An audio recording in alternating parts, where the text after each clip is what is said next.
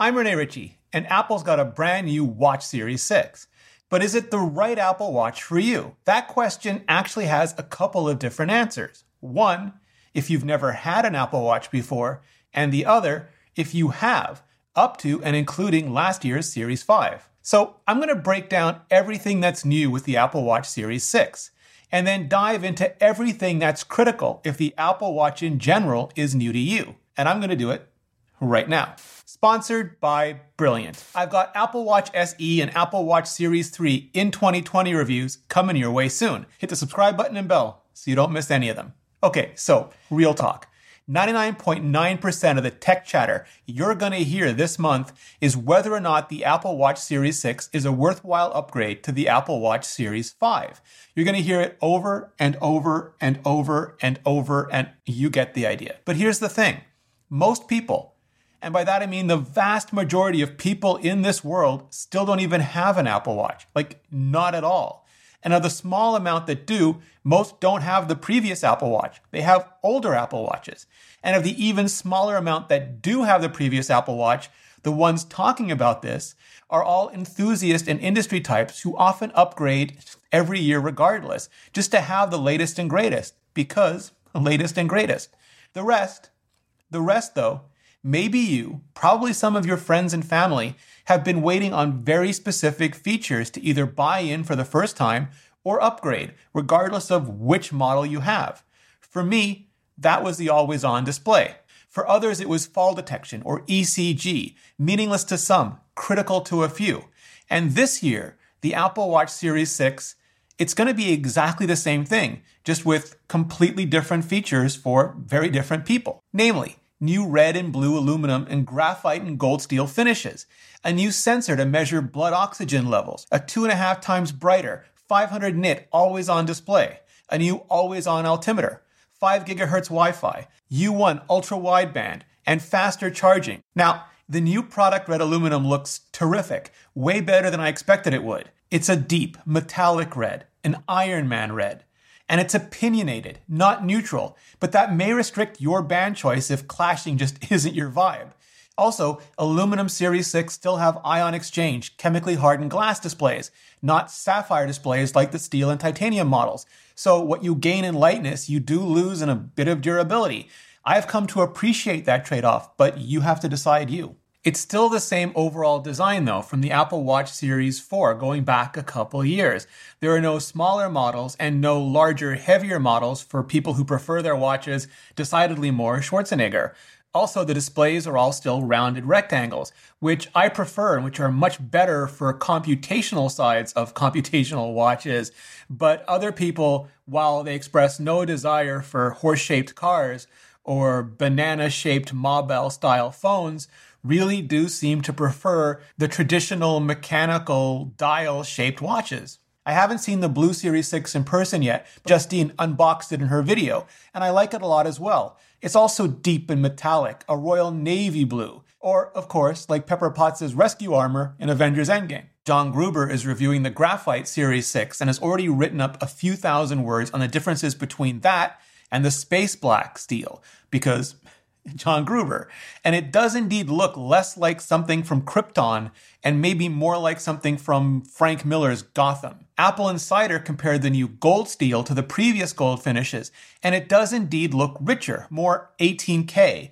K is in carat, not as in Kardashian. Kardashian is in Kim, not as in Deep Space Nine. I'm not sold on it, at least not yet. But let me know what you think about it and of all the other new finishes in the comments below. For me, the new health and fitness features are by far the biggest deals and differentiators for the Series 6. But while I find them interesting and informative to test out, I think for athletes, especially extreme athletes, they're going to be beyond compelling which is why I called up famed extreme adventurer Ray Zahab, the man who literally runs across the Sahara in 100 days, or across the Arctic Circle, or the Amazon rainforest, so he could share his far, far more expert thoughts with us, starting with VO2 Max. It's an indicator of overall health if you take into consideration, um, or fitness, let's say, um, you know, your lungs, your heart, your blood vessels, uh, your blood, your capacity to move oxygen uh, through your body at higher rates of exercise. Like, how efficient are you? How efficient are you at utilizing oxygen at higher rates of exertion? Whereas on the other end of it, with the other thing that they're really emphasizing uh, with Apple Watch is SpO2, which is something that I have used a lot of. And it also is an indicator and a measure, but less of an emphasis sort of on your lungs and your heart directly, like VO2 max is a calculation that brings all those other things into into the play. Um, it's more uh, uh, looking directly at how much oxygen is carried in your blood versus how much oxygen is not there, is my understanding yeah. exactly. And I'll tell you the application. So I've used SpO2 uh, over the years um, in training with an, al- I have an altitude machine that simulates being at high altitude because many of the deserts that I cross or when I went to the South Pole, for example, you're at higher altitude. And so I want to be able to perform at my best over long days when I'm not recovering as well. And we talked about last time how I use the Apple Watch to give me recovery information. So I monitor my SpO2. The higher in altitude I go, or the harder we exert, you don't have to be, you can be at sea level and just running as hard as you can up a hill. And when you get to the top of the hill, your SpO2, any person's SpO2 will drop. And the less it drops at the top of that hill, the fitter you are, you're able to uptake that oxygen from the surrounding air and use it. What's the advantage to you as someone who does what you do to just having that with you all the time? Well, it's super duper handy because now, like going from racing ultra marathons to doing these long, sustained efforts that could last up to 100 days, um, I just sort of forgot about VO2. I wasn't using it as much. It was complicated number, complicated to understand. I was like, yeah, whatever. I'll just kind of forget about that and I'll go on how I feel. And um, instead, really focus on recovery. Now, like with everything they do, like, you know, you pick up your iPhone, it's super simplified, right? Like everything, it's just an, it's easier for me now to access those numbers. And now I'll probably start using them in my training again.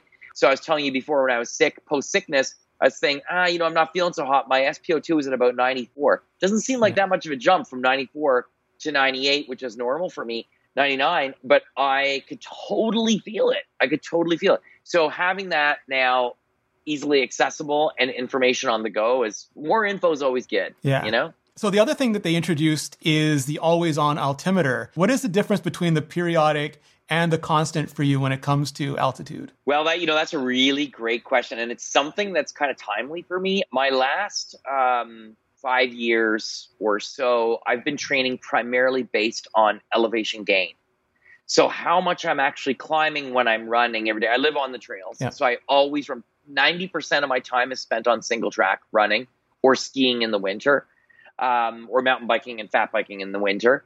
And so, I'm less concerned by the distance that I run in a training run, and I'm more concerned by how much vertical can I get in a day and I set my training parameters and my programs around that number, that amount of vertical. So what's really nice about having a running elevation, uh, you know, on your wrist is you're able to actually see, are you at that high point? How much am I actually getting? Because I am glancing down at my watch for sure when I'm running.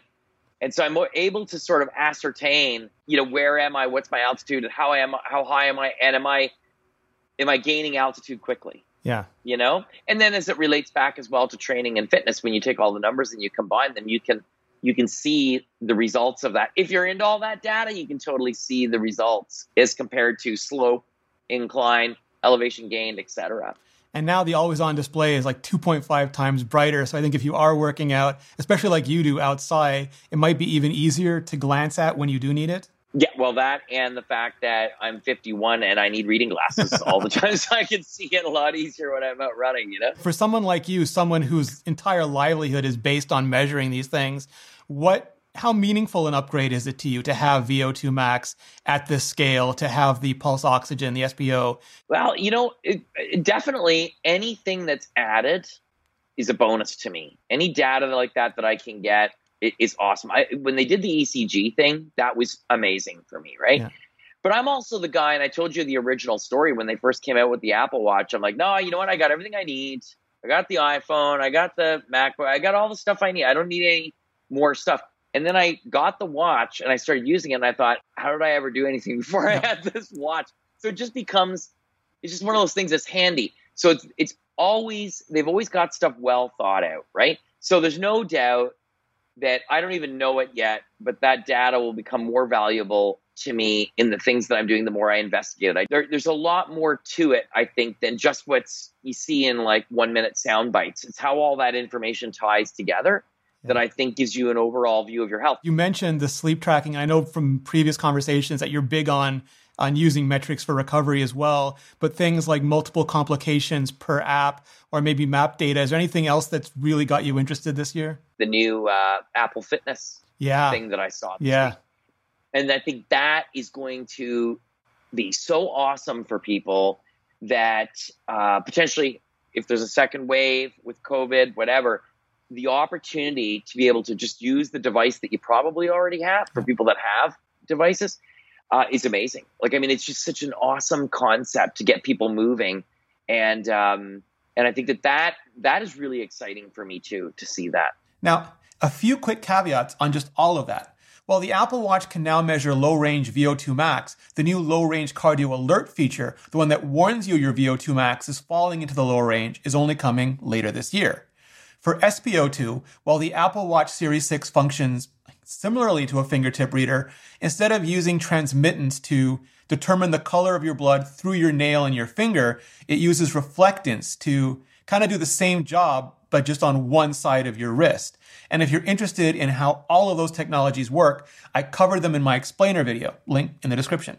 Also, unlike the ECG app, which Apple is still slowly rolling out region by region in coordination with local medical regulation authorities like the FDA in the US or Health Canada, Apple isn't submitting the blood oxygen app as a medical feature at all. Instead, they're putting it out as a wellness feature, which means it can go out into pretty much every region pretty much immediately. Apple just can't say it's for medical use and can't send out alerts for low blood oxygen levels. You can start the app whenever you want, and it'll check periodically, like during the day or at night if you're using the new sleep tracking feature. But that's it. It is totally pull for now, not push, not at all. And likewise, because wellness and not medical, Apple can't even legally say how accurate it is, which is all shades of weird. Now, I do really want that accuracy stated and those alerts sent my way, but I also straight up hated having to wait for the ECG app to get approved in my country as well. And for anyone outside of the US, we often end up feeling like second class citizens when we get features late or often enough just not at all. So let me know what you think of the trade off in the comments. Meanwhile, I've asked around and the people I've spoken with seem to think the Apple Watch Pulse Ox is as accurate as the fingertip tools. But I'll keep testing and comparing over the next couple of weeks and let you know how it holds up and how my measurements go in a follow up review. Also, sleep tracking in general is still a very mixed bag for me. Wind down, low battery and charge alerts, good morning, all of that is fine. Great, even. But it just doesn't provide a lot of data for the actual sleep tracking itself, just total time slept, which is much less than apps that break it down by light, heavy, and REM sleep. And I get that Apple prefers to baseline new features rather than Sherlock or obsolete completely whole app categories in general. But sleep tracking, for me at least, just fits so well with the core services, the mission of the watch, that it should be as fully featured as possible. Battery life for me on the Series 6 has been outstanding. So much so that I don't even understand it. Apple says the slightly bigger battery and much better efficiency, even with all the new features, should give you the same general battery life as well as an hour of extra local music playback or workout tracking. But I've been getting 36 hours on minimal load. And what I mean by that is just charging it, wearing it, and seeing how long it'll last both during the day and with sleep tracking enabled at night. And I didn't believe it at first. I ran it again immediately, but it was the same thing. Now, when I start workouts more often, it cuts into that, of course, more and more with each one. But overall, it's still been terrific. I'm just worried that I have or am some kind of weird outlier right now, though, and it won't last. But I'll let you know. Apple's also no longer including the 5 watt AC adapter brick in the Apple Watch box, something they began phasing out a couple years ago and are phasing out completely this year, which they say is an effort to reduce e waste, but others feel is just a cost savings measure that's not being passed along to them. And while I have just stacks of those little bricks, other people, especially first time buyers, do not. So the ideal, at least for me, would be for Apple to provide an inexpensive inexpensive way for people who really do still need the charging bricks to get them with their order. The new faster charging, though, that I all caps love, especially with sleep tracking. I can just wake up, put my watch on the charger, go about all of my daily ablutions, and half an hour later, it's well past half full again. It'll go from zero to about 80% in an hour, and a full charge in about an hour and a half total. And that just makes a lot of it just work. And I know some people just can't wrap their heads around charging a watch like every day or so, like it's a crime against nature and horology or something. But here's the way I think about it. It's no different to me than charging my phone every day. Because with phones or watches or just any kind of computerized gizmo at all, the price you pay for features is power. Literally, the more you can do, the more battery it takes to do it. It's the currency of mobile.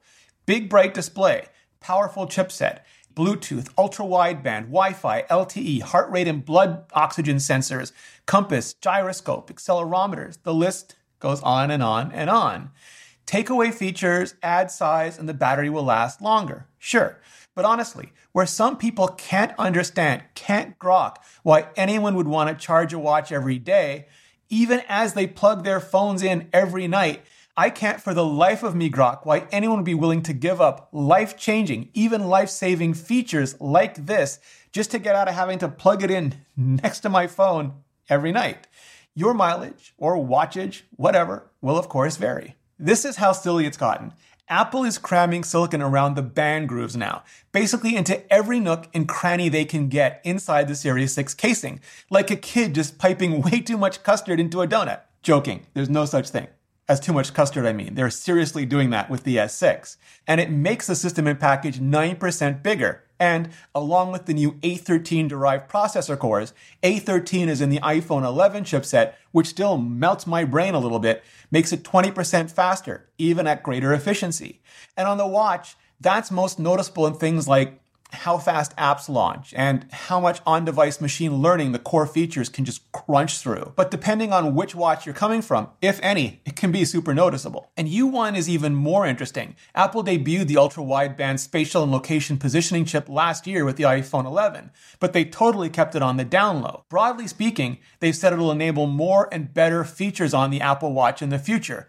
Things like car key support, so you can open and drive your car with just your watch, like you're starting to be able to do with just your iPhone. But I think I think everyone's just sort of waiting for the next step in Apple's Find My network to go live at this point. Being able to precisely track down all of our stuff just using our watch is just super cool in concept. We'll have to see how it is in execution.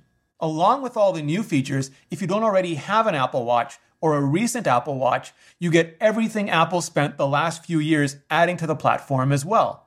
And that includes all the communication features like email, iMessage, and FaceTime. And if you get an LTE model, call and SMS relay as well. Even emergency calling if you're in an accident or fall down and don't have or can't reach your phone.